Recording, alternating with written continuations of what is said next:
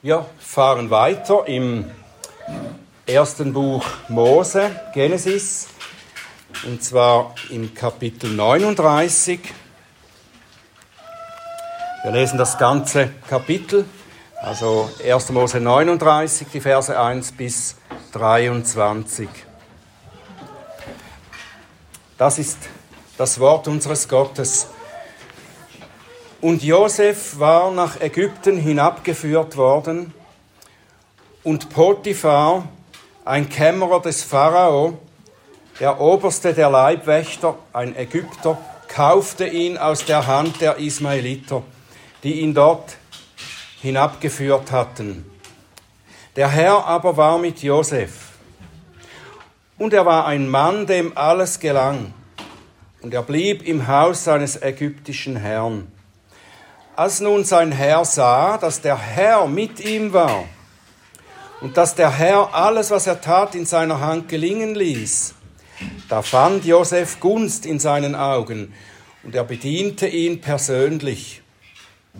Und er bestellte ihn über sein Haus und alles, was er besaß, gab er in seine Hand.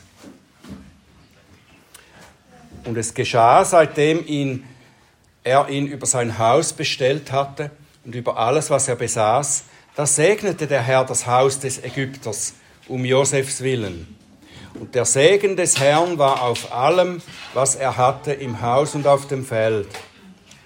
Und er überließ alles, was er hatte, der Hand Josefs und kümmerte sich bei ihm um gar nichts, außer um das Brot, das er aß. Josef aber war schön von Gestalt und schön von Aussehen. Und es geschah nach diesen Dingen, da warf die Frau seines Herrn ihre Augen auf Josef und sagte, Liege bei mir. Er aber weigerte sich und sagte zu der Frau seines Herrn, Siehe, mein Herr kümmert sich um nichts bei mir im Haus, und alles, was er besitzt, hat er in meine Hand gegeben. Er selbst ist in diesem Haus nicht größer als ich, und er hat mir gar nichts vorenthalten als nur dich, weil du seine Frau bist. Wie sollte ich dieses große Unrecht tun und gegen Gott sündigen? Und es geschah, obwohl sie Tag und Nacht auf Josef einredete, hörte er nicht auf sie, bei ihr zu liegen, mit ihr zusammen zu sein. Da geschah es an einem solchen Tag, dass er ins Haus kam, um sein Geschäft zu besorgen, als gerade kein Mensch von den Leuten des Hauses dort im Haus war, da ergriff sie ihn bei seinem Gewand und sagte, liege bei mir. Er aber ließ sein Gewand in ihrer Hand, floh und lief hinaus. Und es geschah, als sie sah, dass er sein Gewand in ihrer Hand gelassen hatte und hinausgeflohen war, da rief sie die Leute ihres Hauses und sagte zu ihnen, Seht, er hat uns einen hebräischen Mann hergebracht, Mutwillen mit uns zu treiben. Er ist zu mir gekommen, um bei mir zu liegen. Aber ich habe mit lauter Stimme gerufen. Und es geschah, als er hörte, dass ich meine Stimme erhob und rief, da ließ er sein Gewand neben mir und floh hinaus. Und sie ließ sein Gewand neben sich liegen, bis sein Herr nach Hause kam. Da redete sie zu ihm mit denselben Worten. Der hebräische Sklave, den du uns hergebracht hast, ist zu mir gekommen, um Mutwillen mit mir zu treiben. Und es geschah, als ich meine Stimme erhob und rief, da ließ er sein Gewand neben mir und floh hinaus. Und es geschah, als sein Herr die Worte seiner Frau hörte, die sie zu ihm sagte, indem sie sagte, nach diesen Worten hat mir dein Sklave getan, da entbrannte sein Zorn. Und Josefs Herr nahm ihn und legte ihn ins Gefängnis, an den Ort, wo die Gefangenen des Königs gefangen lagen. Und er war dort im Gefängnis. Der Herr aber war mit Josef, und er wandte sich ihm in Treue zu. Und er gab ihm Gunst in den Augen des Obersten des Gefängnisses. Und der Oberste des Gefängnisses übergab alle Gefangenen, die im Gefängnis waren, der Hand Josefs. Und alles, was man dort tat, das veranlasste er. Der Oberste des Gefängnisses sah nicht nach dem Geringsten, das unter seiner Hand war, weil der Herr mit ihm war und was er tat, ließ der Herr gelingen. Lieber himmlischer Vater, wir danken dir für dein Wort, dein gutes Wort. Und wir bitten dich, dass du uns lehrst, dass du uns verstehen lässt, was wir erkennen sollen. Bitte öffne du unsere Herzen und Ohren, dass wir deine Stimme hören. Und öffne du meine Lippen, dass sie deinen Ruhm verkünden. Amen.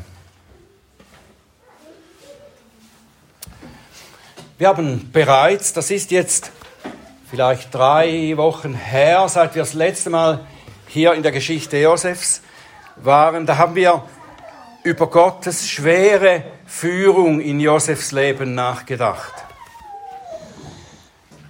Zuerst als Josef diese großartigen prophetischen Träume bekam.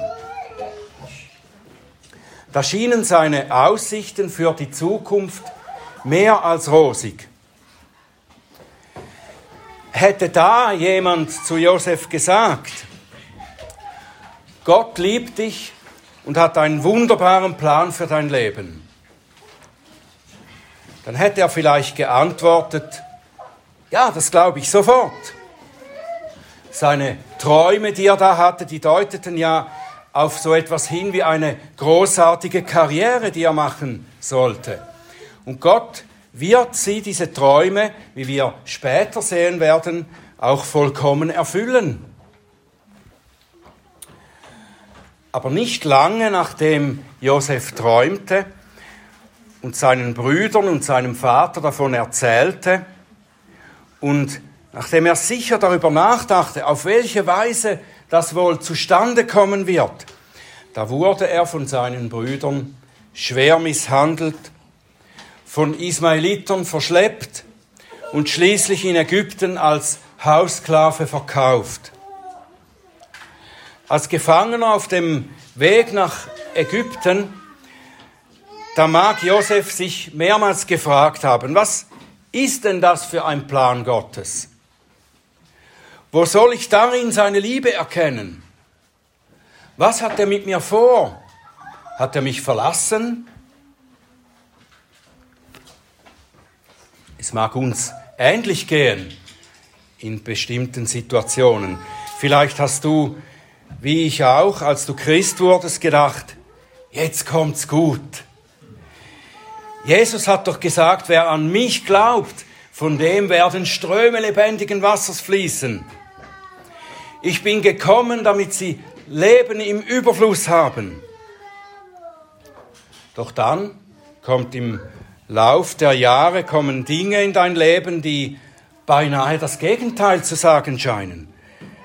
Zerschlagene Träume, Bedrängnis, Schmerz, Krankheit, Tod, zerbrochene Beziehungen, Versuchungen, Sünde, ist das Gottes wunderbarer Plan für mein Leben?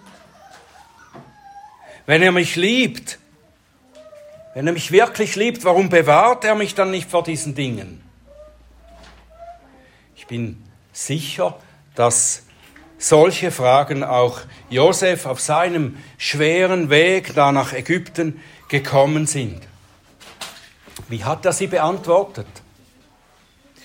Wir finden in diesem Kapitel hier nicht eine verbale Antwort von Josef, aber wir sehen, wie er mit seinem Verhalten und mit seiner Herzenshaltung antwortet. Josefs Verhalten zeigt Liebe zu Gott und Treue ihm gegenüber inmitten schwerer Umstände. Wir können sagen, er beherzigt hier tatsächlich wozu uns dann viel später der Apostel Petrus einmal ermahnt. 1. Petrus 4, Vers 19. Daher sollen auch die, welche nach dem Willen Gottes leiden, einem treuen Schöpfer ihre Seelen anbefehlen, ihm Gutes tun.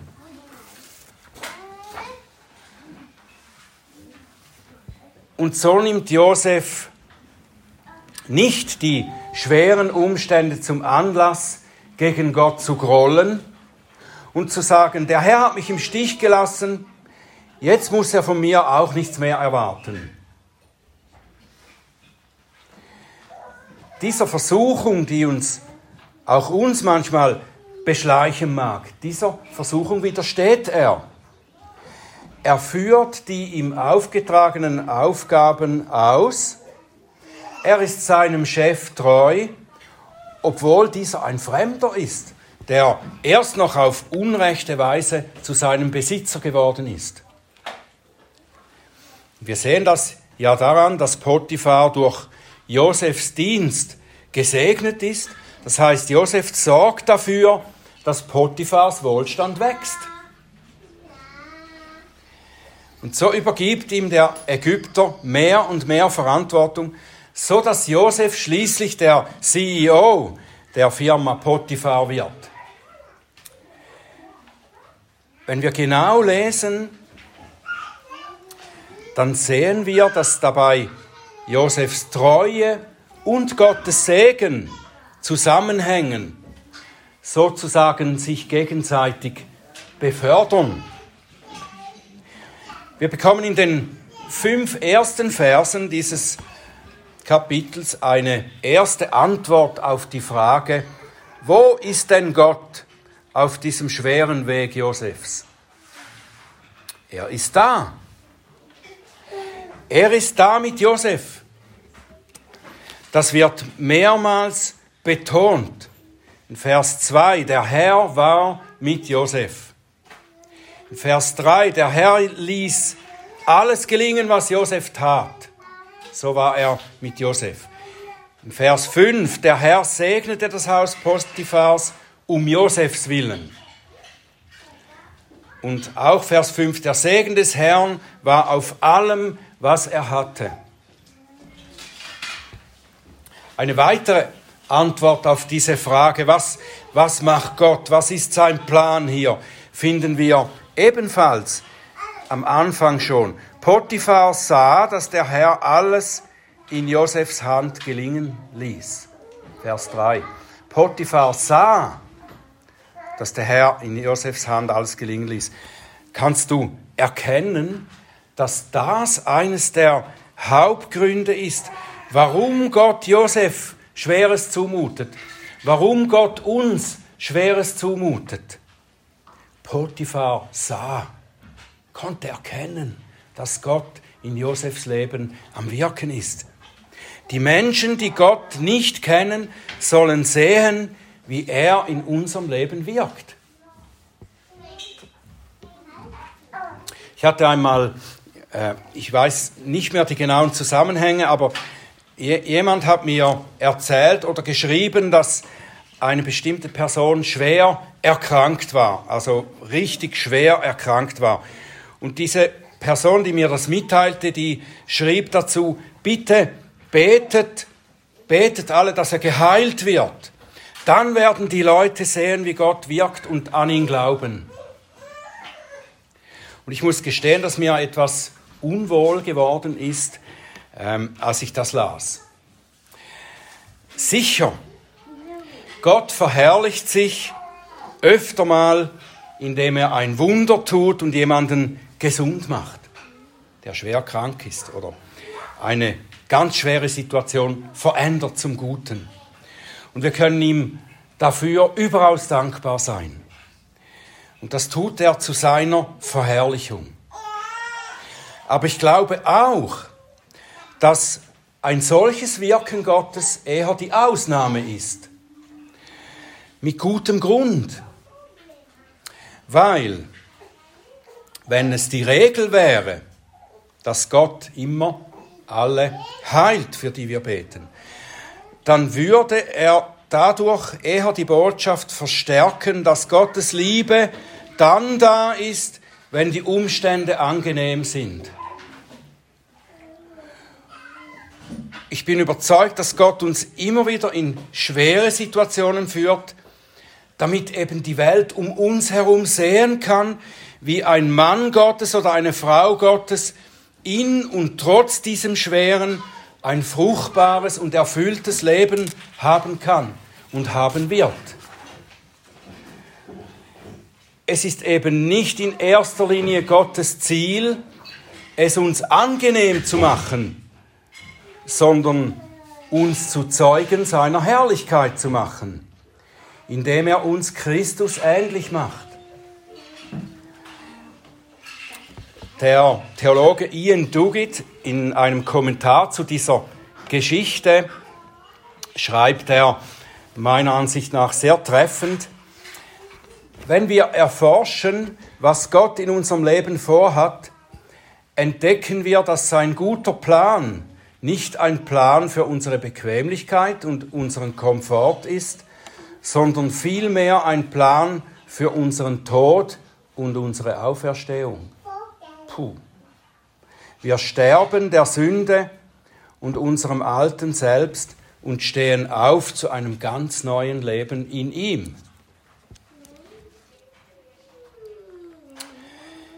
Wir hören vielleicht ab und zu mal von einem berühmten Prediger, vielleicht ein Fernsehstar, Prediger, der scheinbar viele Gelähmte von ihrem Dasein im Rollstuhl befreit haben soll.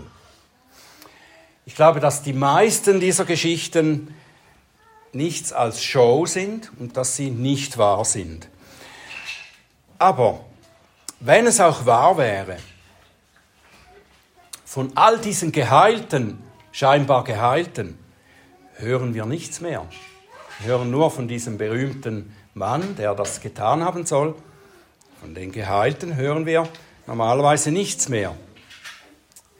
Nehmen wir aber nur die Geschichte einer Person, die nicht geheilt wurde. Eine Person, die zu vielen solcher Veranstaltungen geschleppt wurde. Zum Beispiel wie Joni Erickson, die gebunden an ihren Rollstuhl schon über Jahrzehnte für so viele Menschen ein leuchtendes Zeugnis und ein Segen und ein Trost ist für die, die Ähnliches erleiden. Wir könnten die Liste mit solchen Beispielen unendlich verlängern. Auf der anderen Seite habe ich noch nie jemanden getroffen, der gesagt hätte, Gott hat mich reich und gesund gemacht. Und dadurch bin ich ihm viel näher gekommen und ich bin verändert worden und mein geistliches Leben ist so gewachsen. Habe ich noch nie gehört. Du kannst durch die schweren Wege, die Gott dich führt, ein Zeugnis für Gottes Wirken sein, so dass auch von Seiten deiner Nachbarn und Bekannten es heißen kann, wir sehen, wie die Hand des Herrn mit dir ist. Die Menschen, die bisher Gott fern sind, müssen sehen, wie Gott unser Leben in schweren Situationen lenkt und mit den Wirkungen seiner Gnade erfüllt. Sie müssen die Frage beantwortet bekommen, wo ist dein Gott, wenn es dir dreckig geht? Ist dein Glaube nur eine Schönwetterreligion oder ist er tauglich für die harten Zeiten im Leben, wenn es ans Lebendige geht? Josefs Beispiel zeigt, Gott ist da, gerade wenn wir seine Wege nicht verstehen. Und weil Josef unter Gottes Hand bleibt und das nicht nur passiv, sondern sogar dem Ägypter Gutes tat, belohnt der Herr seine Treue. Er wird zwar nicht aus der schwierigen Situation entlassen, aber seine Umstände werden ihm zum Wohl geordnet. Und sein Wirkungsbereich wird erweitert. Er kann sein, sein geistliches Leben, seinen Segen, den er von Gott hat, sozusagen weitergeben, aus, ausweiten. Josef kann mehr Gutes erreichen, dadurch, dass er der oberste Angestellte des Hauses wird. Er wird vom Tellerwäscher zum Hoteldirektor oder vom Stallknecht zum Chefverwalter des Anwesens. Es geht ihm wie dem treuen Knecht im Gleichnis Jesu, von den anvertrauten Talenten. Weil er treu handelte, belohnt ihn der Herr und sagt, recht so, du guter und treuer Knecht. Über weniges warst du treu, über vieles werde ich dir setzen. Das ist Gottes Bestätigung. Aber es bleibt für Josef nicht beim Aufwärtstrend, zumindest vorläufig nicht.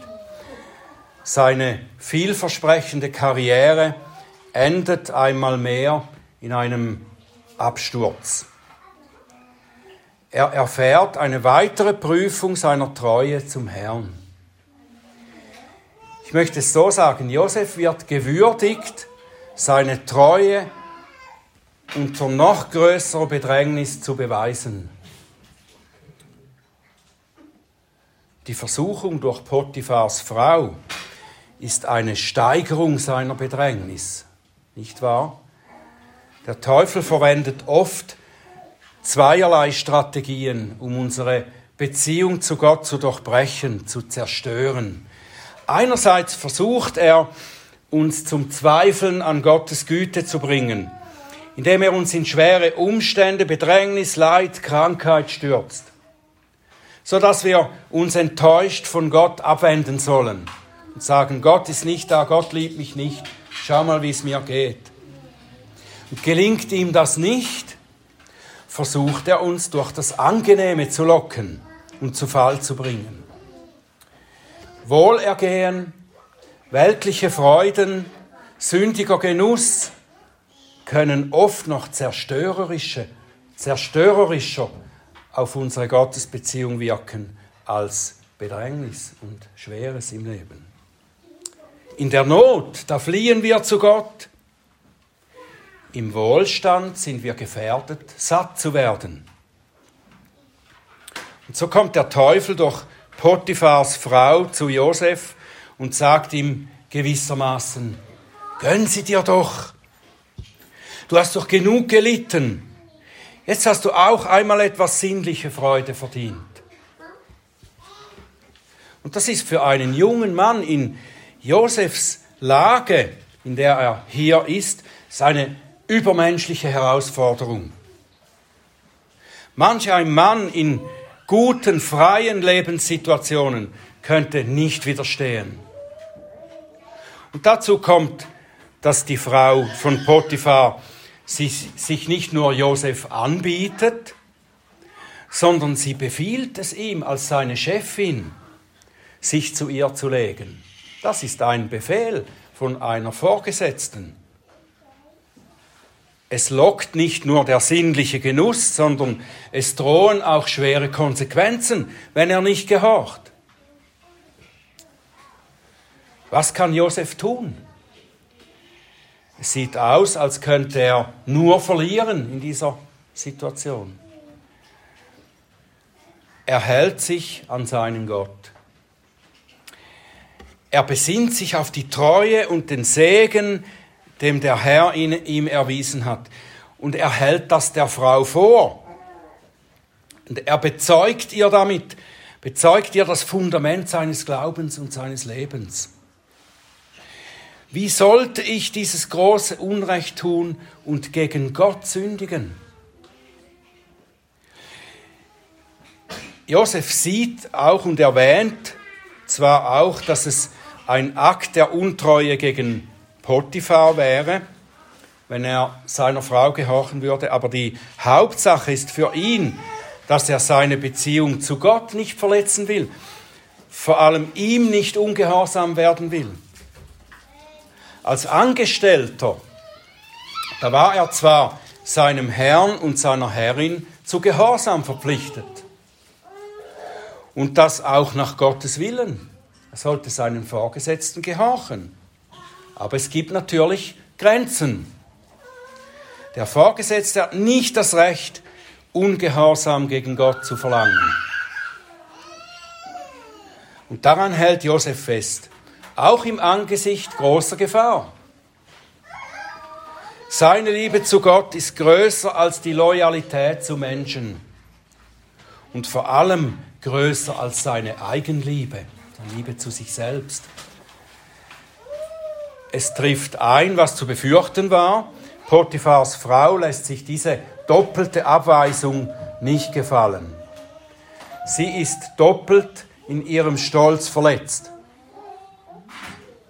Sie wird als Frau abgewiesen, vielleicht als attraktive Frau, für die sie sich hielt.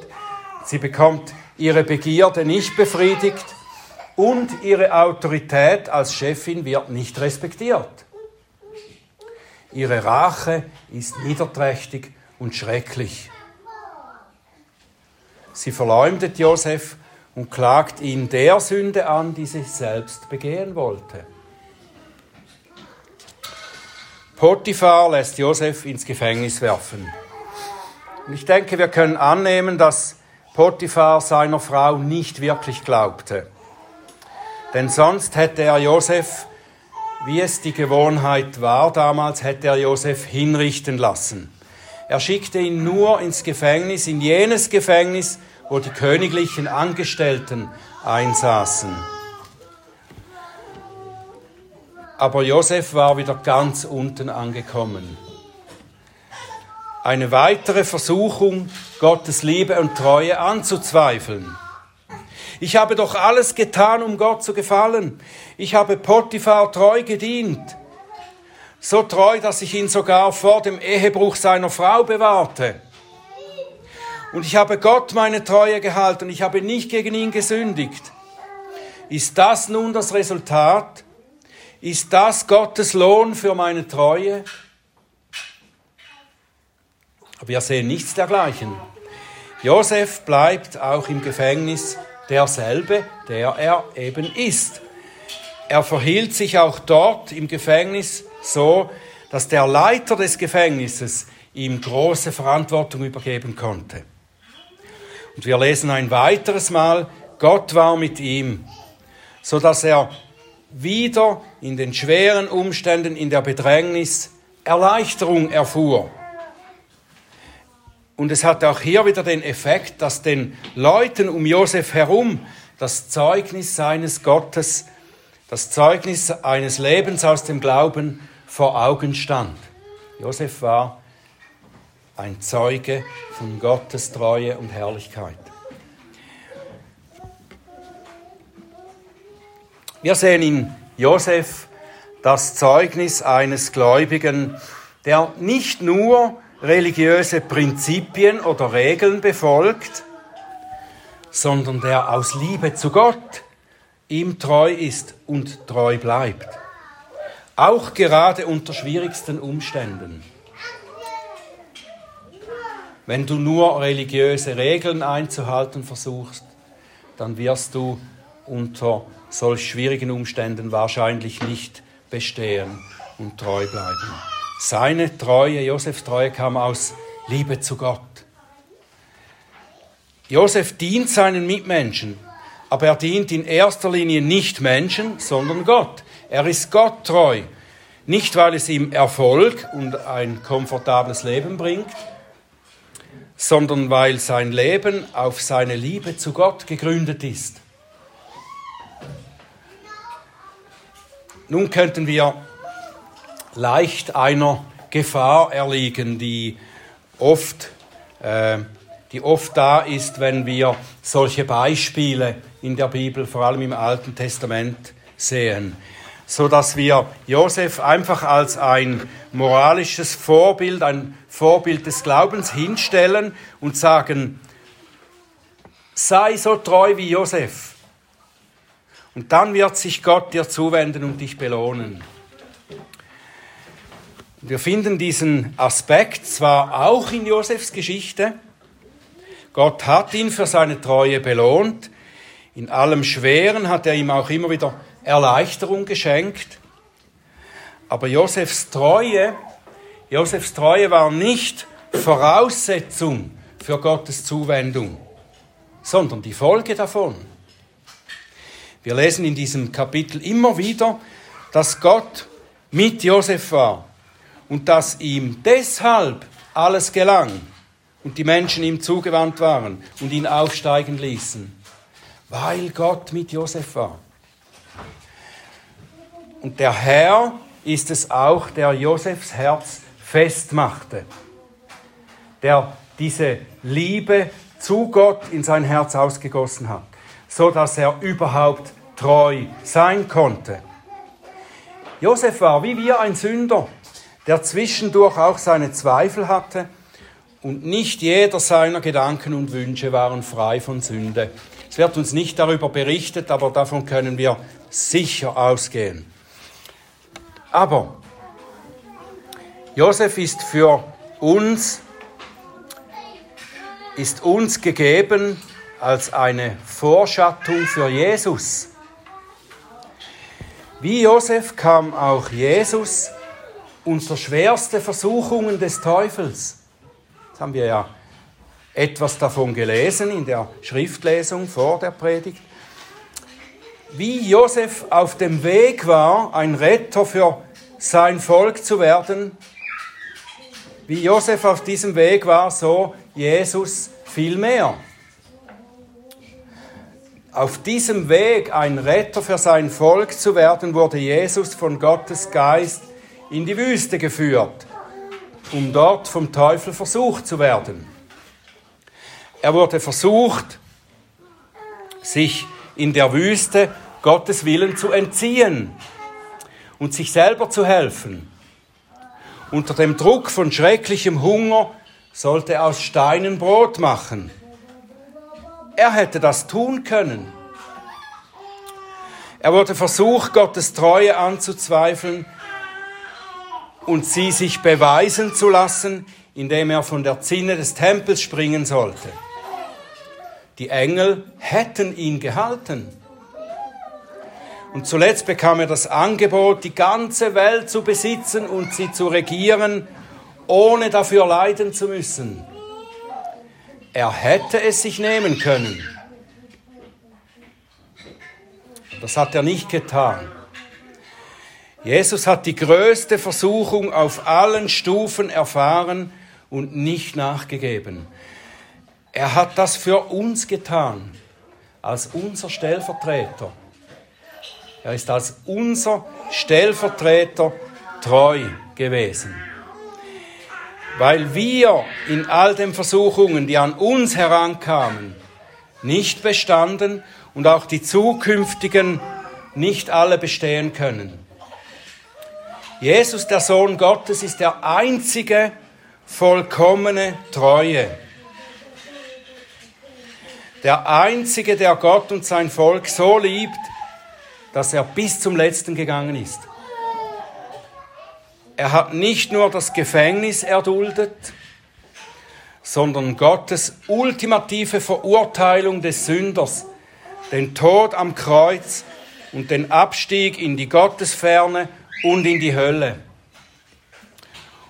Und er ist nicht nur wie Josef aus dem Gefängnis wieder freigekommen, sondern er ist aus den Toten auferstanden. Und darum, weil er das alles als unser Stellvertreter getan hat, können wir durch seine Kraft treu sein. Auch in schweren Umständen und in großen Versuchungen. Josef ist einfach einer aus der großen Wolke von Zeugen, die in Hebräer 11 zum Beispiel genannt werden. Und dieses Zeugnis, diese Zeugen da in Hebräer 11, die stehen alle nicht für sich selbst, sondern sie stehen als Vorbilder, die auf Christus hinweisen. Wir sollen letztlich auf ihn sehen, um im großen Kampf des Glaubens zu bestehen. So heißt es dann anschließend in Hebräer 12, Deshalb lasst nun auch uns, da wir eine so große Wolke von Zeugen um uns haben, jede Bürde und die uns so leicht umstrickende Sünde ablegen und mit Ausharren laufen den vor uns liegenden Wettkampf, indem wir hinschauen auf Jesus, den Anfänger und Vollender des Glaubens, der um der vor ihm liegenden Freude willen die Schande nicht achtete und das Kreuz erduldete und sich gesetzt hat zur Rechten des Thrones Gottes. Denn beachtet den, der so großen Widerspruch von den Sündern gegen sich erduldet hat, damit ihr nicht ermüdet und in euren Seelen nicht ermattet. Amen.